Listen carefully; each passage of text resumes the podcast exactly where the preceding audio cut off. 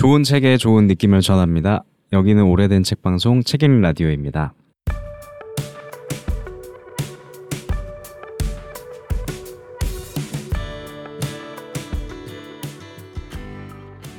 네, 여러분 안녕하세요. 책 읽는 라디오 책이 있다 네. 시작했습니다. 저는 안녕하세요. 아, 죄송해요. 죄송합니다. 왜 말 자르고 들어가요? 미안합니다. 저는 진행을 맡은 아키고요. 그 자르고 들어오신 저 분들 소개해 주세요. 않았지만 가서로입니다. 예, 민효입니다. 네, 하밀입니다. 네, 세 분과 이제 이야기를 나눌 차례인데 지난주에는 제가 아주 오래된 새 책으로 이별의 김포공항에 실린 박완서 작가님의 지렁이 울음소리를 소개해 드렸고 그 책을 읽는 새 책으로는 강화길 작가의 음복 소개해 드렸습니다. 네. 오늘은 또 다른 새 책 이어 주실 분이 민효님이 또 나와주셨는데요. 네, 저죠. 기대됩니다. 네. 네.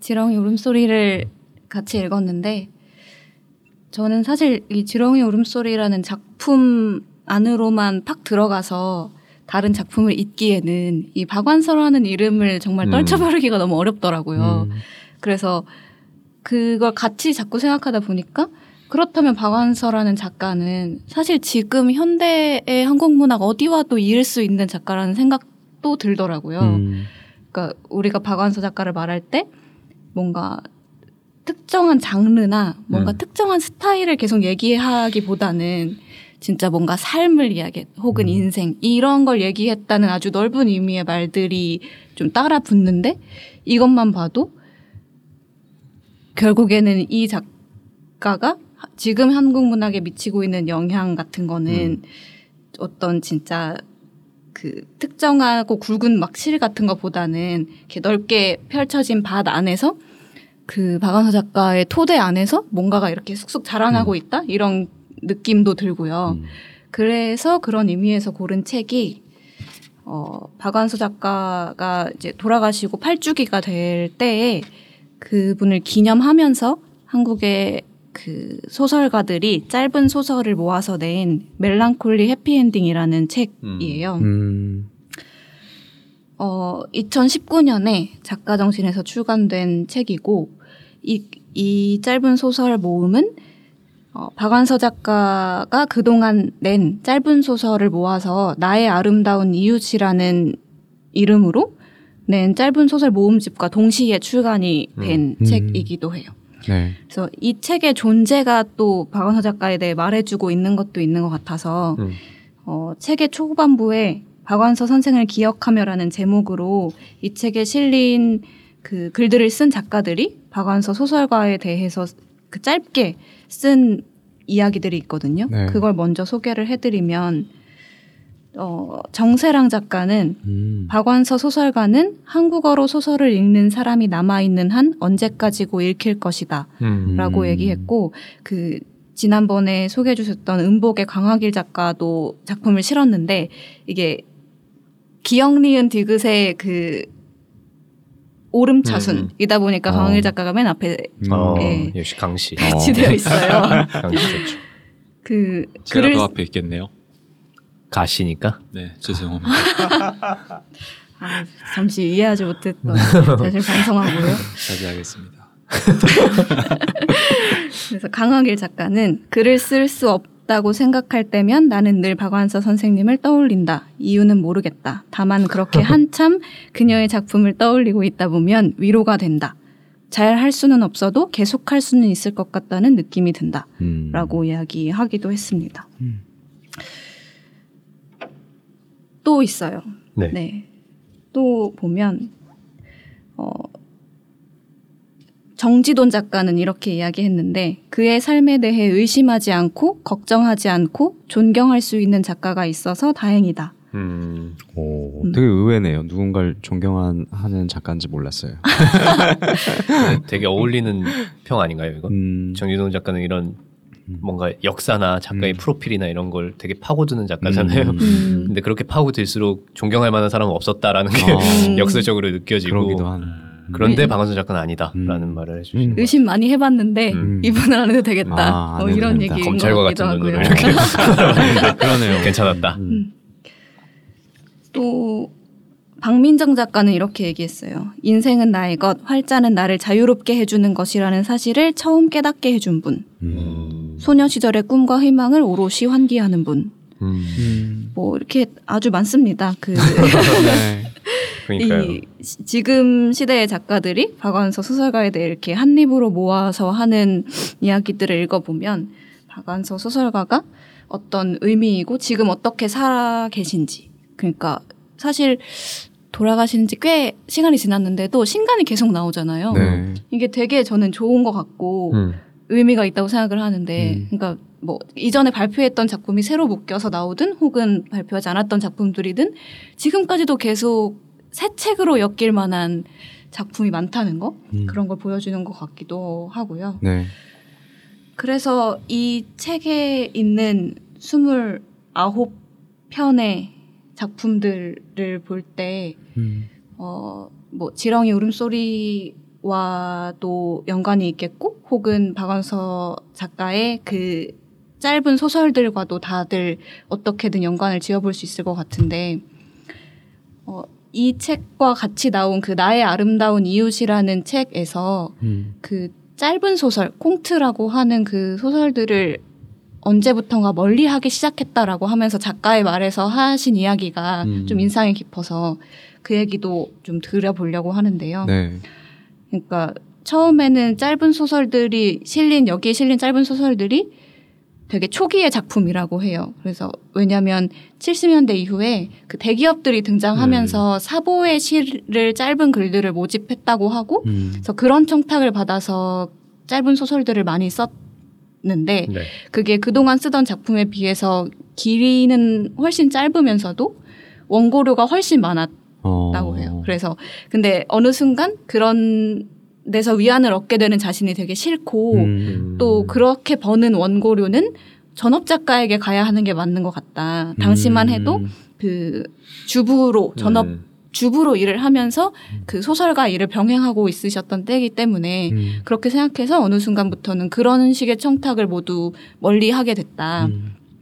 그래서 이 짧은 소설을 모은 책 소설집에 인- 실린 글들은 초기의 작품이다라고 얘기를 하셨는데 음. 그런 태도가 어, 이 작품 안에서 뭐 비판하기도 하시는 태도랑 되게 연결 실생활에서도 연결이 된다라는 생각도 음. 들고 음. 이 지렁이 울음소리도 어떻게 보면 초기의 작품이기 때문에 네. 그 결들을 같이 하고 있지 않을까라는 생각도 들고요. 음. 음.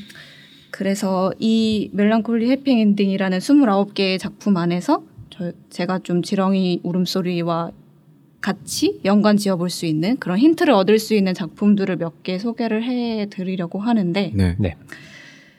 그러니까 우리가 지난 시간에도 길게 이야기를 했지만 이 안에서 어떤 주인공이 본인 자신의 상태는 그대로 둔 채 이 마음 안에서 엄청난 뭐 갈등이든 그런 것들을 겪고 나서 다시 제자리로 돌아오는 이야기라고 읽히기도 했어요. 네.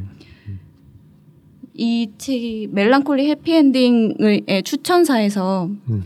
오정희 작가가 이렇게 얘기를 하는데 환상이나 자기 기만 허위의식, 무반성한 일상이라는 커튼이 휙 젖혀질 때에 한마디로 설명되지 않는 그 착잡한 감정들을 나는 그저 생의 맛이라고 말하고 싶다라고 음. 했는데 그러니까 결국에는 아무 크게 아무 일이, 일이 일어나지 않는 일상 안에서 뭔가가 휙 커튼이 바람에 휙 날린 음. 것처럼 부끄러운 감정이 딱 들춰졌을 때 그때의 감정들을 표현한 작품들도 많이 있는 것 같고 음. 근데 다만 그걸로 인해서 진짜 막 삶의 경로를 바꿔가지고 어디로 가지는 않고 음. 다시 그 자리에 돌아와 있지만 그 감추어진 드러났던 부끄러운 감정들은 그 안에 계속 남아 있을 것 같아요. 음. 뭐 지렁이 울음소리에서도 마찬가지일 것 같고 그래서 지렁이 울음소리에서 이 주인공이 계속해서 뭔가 부, 부끄러운 감정을 얘기를 하지만 음. 결국에는 그게 이태우라는 선생님 을 통해서 계속해서 그걸 가지고 가려고 했다는 거 음. 그리고 자기가 편하고 좋은 것의 혜택보다 해독을 먼저 보게 된 습성이 그 사람에게서 나왔구나라고 깨치고 나서 자기의 무언가를 바꾸려고 들어간 게 아니라 그걸 다시 이태우에게서 찾으려고 갔다는 거 음. 그리고 마지막에 다시 그 남편에게로 돌아가서 멀로가 된다는 게 그러니까 철저하게 자기 안에서만 일어나는 반란 같은 거 음. 그런 것들을 표현한 작품인 것 같고 그렇게 읽을 수 있는 작품이 멜랑콜리 해피엔딩에서는 전성태 작가의 이웃이라는 작품이 있었는데 음. 이 여기서는 어떤 부부가 나오는데요. 네. 진우와 지영이라는 부부랑 아들이 야영지로 늦은 피서를 음. 가요. 근데 정말 모처럼 간 피서인데 야영지가 생각 과는 달리 너무 지저분한 거죠. 음. 그 여름에 피서객들이 남기고 간 쓰레기로 너무 지저분했고 무엇보다 그 소나무 둥치마다 노끈을 묶어서 너풀거리는 노끈들이 굉장히 음. 보기 안 좋았는데 음. 겨- 그게 야영객들이 텐트를 고정하고 음. 빨래를 널면서 남긴 흔적들이었다고 해요.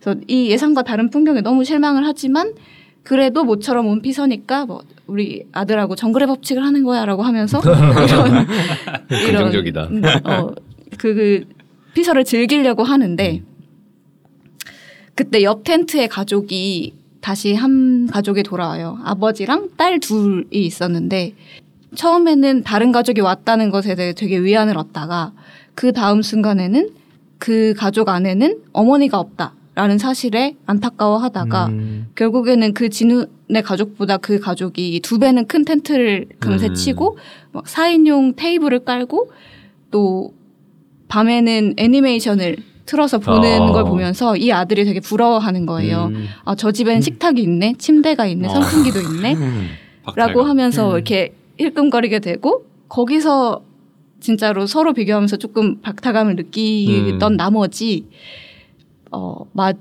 밤에 아이를 이제 슬며시 끌어안고서 이렇게 얘기합니다.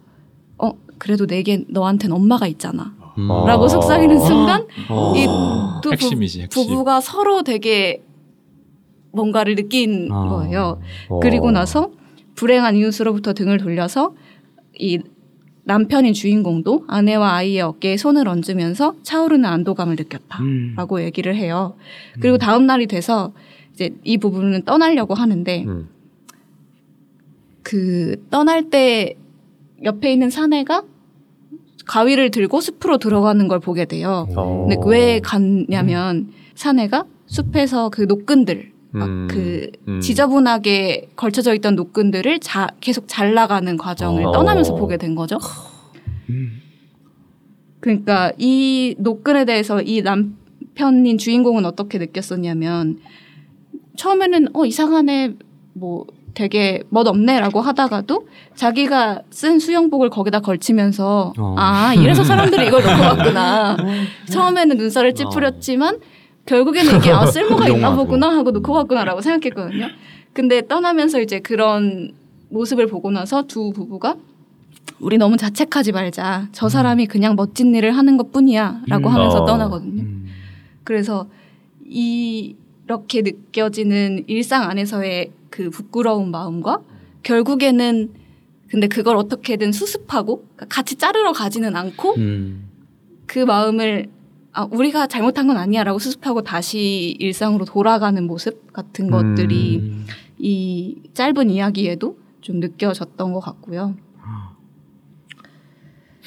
되게 재밌는 얘기네요. 드문 미담 그러게요. 아닌가요? 소설치고 미담이 별로 없는 것 같은데 약간 미담의 요소가 근데, 근데 약간 좀 서늘한 게 있는 것 네, 같아요. 무섭 음, 무서워. 그 대사 한 마, 그 같이 속삭였던 그 대사가 좀 전 너무 서늘하게 좀 아, 느껴지는 부분이 있는 것 같아요. 그 저만 그런 아저씨는 미담인데 아, 그 미담인데. 부부의 입장에서는 아 그 부부가 장면이 느끼는 것들은 음, 부부가 자, 안도감에 느낀 그 포인트가 음, 저는 좀 서늘하게 느껴지는. 뭔가 게 있어요. 박완서 작가님이 이 전수해 준 거는 그런 게 아닌가 싶어요. 일상의 공포 같은 거. 음.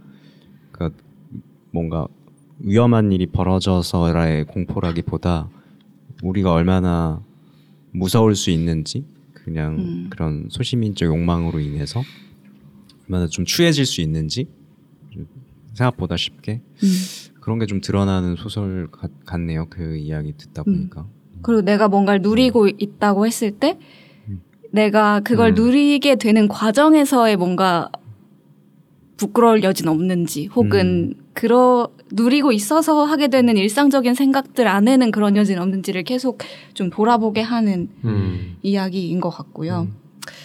또 하나의 다른 포인트는 뭐 이게 어쨌든 지렁이 울음소리도 부부와 가족에 대한 이야기지만 아내의 목소리로 쓰여진 소설이잖아요. 네. 그게 뭐 지금은 아주 많, 흔히 볼 수 있지만 그때만 해도 이렇게 남편과 아내 중에서 아내를 뭐 딸과 아들 중에서 딸의 시선을 차용해서 그 소설을 쓴 작가가 많이 없었고 음. 그런 면에서 이 여성의 목소리를 이 문학 안에서 드러내게 된 게 박완서 선생님의 또 하나의 뭐 성취랄까 그런 음. 거인 것 같아서 음. 2019년에 쓰인 이 멜랑콜리 해피엔딩이라고 엮인 소설 안에는 여성 작가도 정말 많고 여성의 이야기도 정말 많지만 그거를 박완서 선생님하고 엮어서 볼 때는 또 이게 당연히 얻어진 게 아니라는 생각도 들어서 음. 그것에 대한 대표적인 작품으로 윤희영 작가의 여성의 신비라는 작품의 이야기를 좀 소개해 드리면 음. 우선 두 명의 여자 주인공이 나오는데 한 명은 지혜, 한 명은 슬기예요. 두 사람은 고 대학 동창인데 이름도 어쩜 지혜와 슬기여서 어. 굉장히 옆에 그 초반에 옆에 앉았다는 이유로 단짝이 된 사이인데 음. 이들이 뭐 나중에 결혼을 하고 사회인이 되어서 이 지혜는 어 2년은 잘 되지 않는 임신을 준비하느라고 음. 6년은 아이들을 키우느라고 집에 있었던 경력 잔, 단절의 기간이 8년이나 된 거예요. 음. 그래서 두 번이나 그 가운데 복직 기회를 포기하고 남편에게 모든 걸 양보하는 동안에 스스로 너무 이렇게 우울이 찾아와서 음. 되게 아주 무리하는 방식으로라도 일을 해야겠다라고 하고 일을 시작했는데 음. 막상 일을 시작해 보니까 어 내가 이 일을 하는 의미도 잘 모르겠고 음. 굳이 아이들을 떼놓고 우는 아이들을 매주 겪어가면서 해야 되는지도 모르겠고 음. 아주 혼란한 시절에 잘 연락이 닿지 않던 슬기를 다시 만나게 되는데 이 슬기는 어떤 친구냐면 음. 어, 이 슬기도 결혼을 해서 인스타그램에 계속 뭔가 제, 제철 재료로 만든 음. 음. 식들을 올리고 음. 베란다 텃밭에서 상추와 당근과 허브를 길러서 샐러드를 만들고 뭐 머랭과 와플 같은 걸 음. 만들어서 주위에 나눠주는 그런 아주 어, 보기 좋은 삶을 꾸리는 친구였죠. 음. 네. 그래서 이 지혜는 슬기가 어 슬기가 찍어서 올리는 사진에서 묻어나는 생기 그리고 고통이라고는 묻어있지 않은 순도 100%의 즐거움이 부러웠다라고 얘기를 하는데 그리고 결국 자신의 역할을 긍정하고 잘할 수 있는 일에 집중함으로써 건실하게 하루하루를 꾸며가는 생활인이 된 것처럼 보이는 슬기와 달리 음. 자기의 내면만 불안과 자괴감으로 터질 것 같다라고 하면서 서로를 이제 음. 비교하게 되고 네. 그 마음은 결국에는 슬기한테 전해지죠. 음. 그래서 둘이서 리틀 포레스트라는 영화를 보는데 음. 음. 그 안에 되게 그 자급자족해서 일상을 네. 꾸리는 이렇게 좋은 재료들로 자기 하루하루 먹을 것을 만들어 사는 그런 그 어떻게 보면 안전한 그런 영화잖아요. 네. 그걸 보고 나서 이 지혜는 슬기한테 너는 저런 게 즐겁니? 뭐가 그렇게 즐겁니? 하고 쏘아붙이게 되고 사이가 다시 멀어 멀어지는데 음. 무섭다. 그리고 나서 결국에는 두 사람이 다시 만났을 때 슬기도 이런 고백을 하는 거죠. 나도 사실은 너가 부러웠어. 음. 네가 뭐 네가 사무실에서 하는 회의, 혼자 먹는 저녁, 너 음. 너가 쓰는 문장들, 네가 읽는 책, 그리고 네가 가진 그 외로움까지도 음. 별로 너는 좋아하지 않지만 나한테는 없는 것들이 나도 사실은 부러웠어라고 얘기를 음. 하면서 이 두 사람이 서로 그러니까 가- 한 몸으로 둘 다 여러 개의 역할을 하며 살아내야 되는 처지도 같고 또 능력만큼 대접받지 못하는 것도 같은데 그리고 너의 과거가 내 현재이고 내 현재가 다시 너의 미래가 될 수 있는데 어, 끝없이 서로의 현재를 비교하면서 다른 점을 찾아내려 한다는 게 음. 되게 좀 보- 자신이 끔찍했다라고 고백을 하면서 음. 세상에 엄, 엄연히 존재하는 불공평함에서 시작된 성난 마음을 딛고 언젠가 각자의 방식으로 자신을 서로를 조금 더 좋아하는 법을 배우기를 바란다. 음. 그리고 자기는 그렇다고 해도 어떤 방향으로든 억지로 성장하고 싶지는 않다라는 그런 느낌을 고백하면서 음. 또 소설이 끝나기도 하는데 지금 이렇게 보면은 이 두 사람의 상태가 음. 각자 되게 대표하고 있는 그 여성들의 처지 같은 게 있다고 또 네. 보여지고 음. 근데 그 안에서 서로가 서로를, 서로를 미워하게 될 수밖에 없는 음. 음, 그런 상황들이 잘 표현이 된 것 같고요. 음. 음. 그 약간 둘 모두 상징적인 어떤 역할 같은 걸 하고 있는 거네요. 그러니까 보통 여성한테 부과되는 그런 상징적인 모습처럼 그렇죠. 보이기도 하고. 네. 음. 그, 으- 그 지난 시간에 소개해드렸던 음복에서 뭐 고모라든지 고모나 그 화자가 서로를 음. 그 처음에 오해하거나 미워하는 것처럼 보이는 것들 그런 것도 좀 생각이 나는 것 같아요. 음. 그러네요. 그 여기서 슬기라는 등장 인물이 대표하고 있는 거는 이런 것 같아요. 이 작품 안에 나오는 얘기인데 만연한 데다가 개선의 기미가 없는 불평등 때문에 사회생활에서 만족을 느끼지 못하고 음. 뭔가 환경 호르몬의 증가 등으로 공장에서 만들어진 제품의 불신과 회의를 품게 된 여성들이 어차피 음. 임금도 낮고 성취감도 주지 못하는 직장을 그만두고 집으로 돌아가서 모든 것을 손수 만들어 쓰고 먹는 것으로 자부심을 느끼며 주부의 역할을 자처하게 된 어. 그런 음. 역할을 대표하는 것이 슬기라고 한다면 음. 그 와중에도 다시 그 임금도 낮고 성취감도 주지 못하는 직장으로 돌아가고자 하는 사람이 지혜라는 인물이겠죠. 음. 그래서 그 두 사람 사이에서도 얼마든지 계속 이렇게 미묘한 갈등이 음. 부딪히고 있다는 거. 음. 네. 갈등이 좀 더 종류가 늘어난 것 같긴 해요. 예전에 박완수 작가님이 쓰실 때도 당연히 이런 갈등도 있었겠지만 그때는 시대와의 갈등이 너무 크니까 음. 그 거대한 걸 바라보기만도 시간이 너무 많이 들었던 거죠. 근데 최근에는 시대와의 갈등 이런 거보다는 오히려 개인과 개인 간의 갈등이랄까 그 계급과 계급 뭐 계층과 계층 그 음. 그게 더 세분화돼서 진짜 여자와 여자 사이에도 갈등이 맞아요. 생길 음. 수 있고 남자와 남자 사이에도 갈등이 생길 수 있고 이런 개인의 갈등을 보다 보면 좀더 어, 뭔가 서늘하다라는 느낌이 들 때가 있죠. 맞아요. 그 제가 그 제 친구 중에 박완서 작가님 되게 좋아하는 친구가 있는데 되게 좋지만 읽다 보면은 약간 실망하게 되는 부분이 있다고 했던 게 특히 그 여성과 여성의 갈등이 뭐 시어머니와 며느리의 고부 갈등 같은 것들이 좀 되게 단순하게 나오는 것들에 좀 실망할 때가 있다고 음. 음. 그런 얘기도 들었는데 그 그분이 그 당시에 했던 것들의 어떤 계승처럼 음. 조금 더 그거를 다층적으로 또 현대 작가들은 이렇게 더 보려고 하고 그런 것도 있는 것 같아요. 좋은 계승이라고 해, 해야 될까요? 음. 그 박완서 작가가 그 나의 아름다운 이웃이라는 짧은 소설집의 작가의 말에서 이 자신은 꽁트라는 장르가 음. 창호지에 바늘 구멍을 뚫어서 그 구멍으로 세상을 보는 것 같다라고 음. 얘기를 하면서 지금 읽어보니까 초기의 작품들에 굉장히 한계도 있고 지금으로서는 고치고 싶은 부분도 음. 많지만 그대로 두었다. 왜냐하면 그 한계 안에서도 나는 이만큼 먼저 나가 있었다는 거를 음. 보여주고 싶어서 어. 라고 얘기하셨거든요. 아, 그래서 되게 음. 멋있네요. 그러네요. 같은 그런, 그런 말도 이상하지만 그런 음. 느낌이 드네요. 기계가 느껴지는. 음, 음. 그 당연히 그 음. 지금 시대를 살지 않, 않았기 때문에 오는 한계 한계는 당연히 있는 것 같고 그렇지만 그 자리에서 할 수 있는 최선으로 앞으로 나와 음. 계셨다는 음. 생각도 음, 들기는 그러게요. 음. 그러니까요. 지금 네. 아이슈타인한테 왜 그때 양자 역학을 몰랐냐 그렇죠. 라고 말하는 건 네. 되게 이상한 일이잖아요. 음, 그리고 맞아요. 그런 과학자들이 음. 이룬 업적은 그거 자체만으로도 굉장히 인정을 해주고 그 다음에 그들의 어깨 위에 섰으니까 우리가 이 정도 진보를 이루었다라고 음. 말을 하는데 음.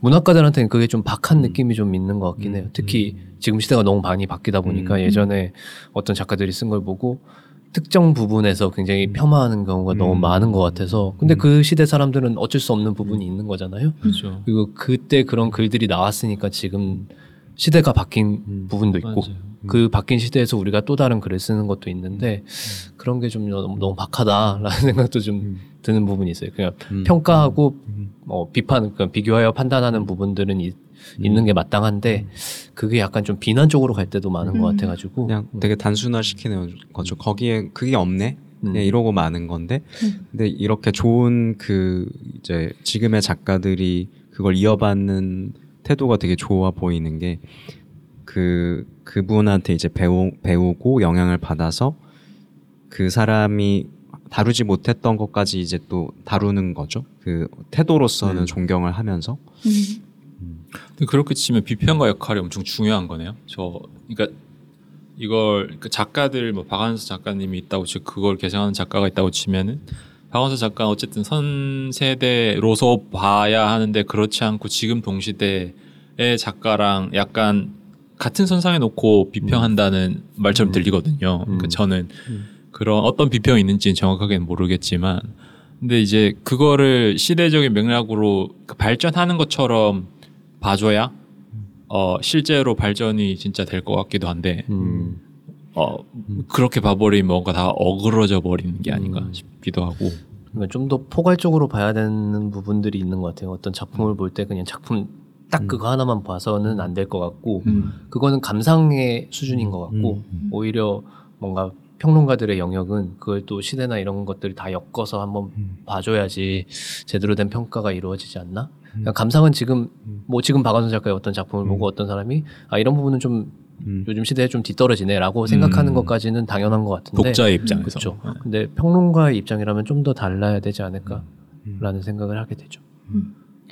그래서 계속 읽는 일이 그러니까 그런 비, 한, 수- 한 부분에 비판할 여지가 있다고 해서 그 작품을 아예 치워버릴 게 아니라 음. 그 비판의 여지까지 포함해서 계속해서 읽어야 하는 이유가 거기에 있는 것 같고 이 책의 제목이 멜랑콜리 해피 엔딩인데 음. 왜 해피 엔딩인지를 얘기를 해보면 어. 이 사실 두 작품에서 나오는 단어를 골라서 제목을 지은 것 같거든요. 백민석 작가의 냉장고 멜랑콜리라는 작품하고 음. 백수린 작가의 언제나 해피엔딩이라는 작품이 백 우연히도 백씨인 나머지 붙어서 배치가 되어 있어요. 음. 그 중에서 아. 멜랑콜리와 해피엔딩이 이제 뽑혀 나왔고 어, 되게 대비되는 단어. 그러니까요. 맞아요. 어떤 뜻일까 궁금했었어요. 두 작품에서 뽑혀 나온 말이기 때문에 자체의 의미는 알 수는 없으나 음. 어쨌든 멜랑콜리 하면서도 그 해피엔딩이다. 어. 박완서 작가님의 삶이나 작품을 이렇게 연대기로 쭉 보고 나면 네. 이 단어가 떠오를 어. 것 같기도 한데요. 아, 아니면 지렁이 울음소리 있잖아요. 음. 뭐 그게 해피엔딩인데 되게 멜랑콜리하죠. 그런 의미 같기도? 하네요. 되게 음, 역설적인 그럴 수도 해피 엔딩. 음. 음. 그래서 해피엔딩이지만 해피엔딩이 아니기도 한 음. 것들인데 이 백수린 작가의 언제나 해피엔딩에는 그 영화관에서 아르바이트 할 때 뭐가 가장 좋았냐 이런 내용이 나올 나오면서 해피엔딩이라는 어, 단어가. 나오는데 어. 뭐가 제일 좋았? 네. 이러 그러니까 영화의 결말을 알 수 있다라는 게 어. 가장 좋았다고 얘기해요. 어. 그러니까 어. 영화가 끝나기 직전에 상영관 안에 들어가서 안내를 해야 되니까 모든 영화의 결말을 음, 미리 음, 보- 음. 봐야 된다. 어. 그러면 나는 해피엔딩인 영화만 골라볼 수 있다. 라면서 좋다고 아. 하니까 주인공이 어 결말을 알면 너무 그건 지루하지 않나요? 라고 물으니 이렇게 대답을 해요. 엔딩이 어떻든 누군가 함부로 버리고 간 팝콘을 치우고 나면 언제나 영화가 다시 시작한다는 것만 깨달으면 그 다음엔 다 괜찮아져요. 라고 대답을 어. 해요. 음. 그래서 사실 이 책이 그 짧은 소설이라고 했잖아요. 네. 그러니까 아주 짧게는 진짜 세네 쪽 안에 끝나는 것들도 있고 뭐 10페이지 남짓인 음. 작품들도 있는데 그래서 우리가 단편 소설이라고 해도 어느 정도 길이를 가진 작품을 읽는 것에 익숙해져 있다 보니까 음. 이게 끝날 것 같지 않은 순간에 페이지를 넘기면서 끝나는 기분을 자꾸 음. 느끼게 되거든요. 음. 이 책을 읽으면서.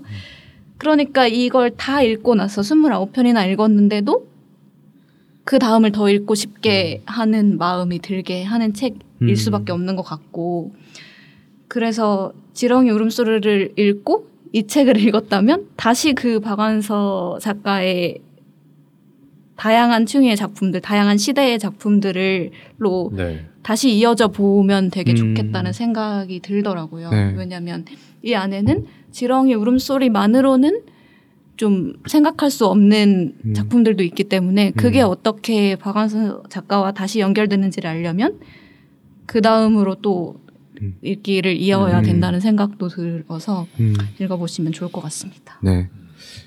박한서 작가님 정말 다양한 이야기를 썼던 것 같더라고요. 저도 다 읽지 못했고 당연히 근데 그 어떤 중심이 되는 뭔가는 있겠지만 정말 다양하게 그거를 그 표현했다는 생각이 들고 근데 기본적으로 갖고 있었던 그 일상에서 뭔가를 발견하려는 태도가 지금 현대 또 작가들한테 이어져서 이렇게 다양한 작품들이 또 다시 탄생할 수 있지 않나라는 생각도 드네요.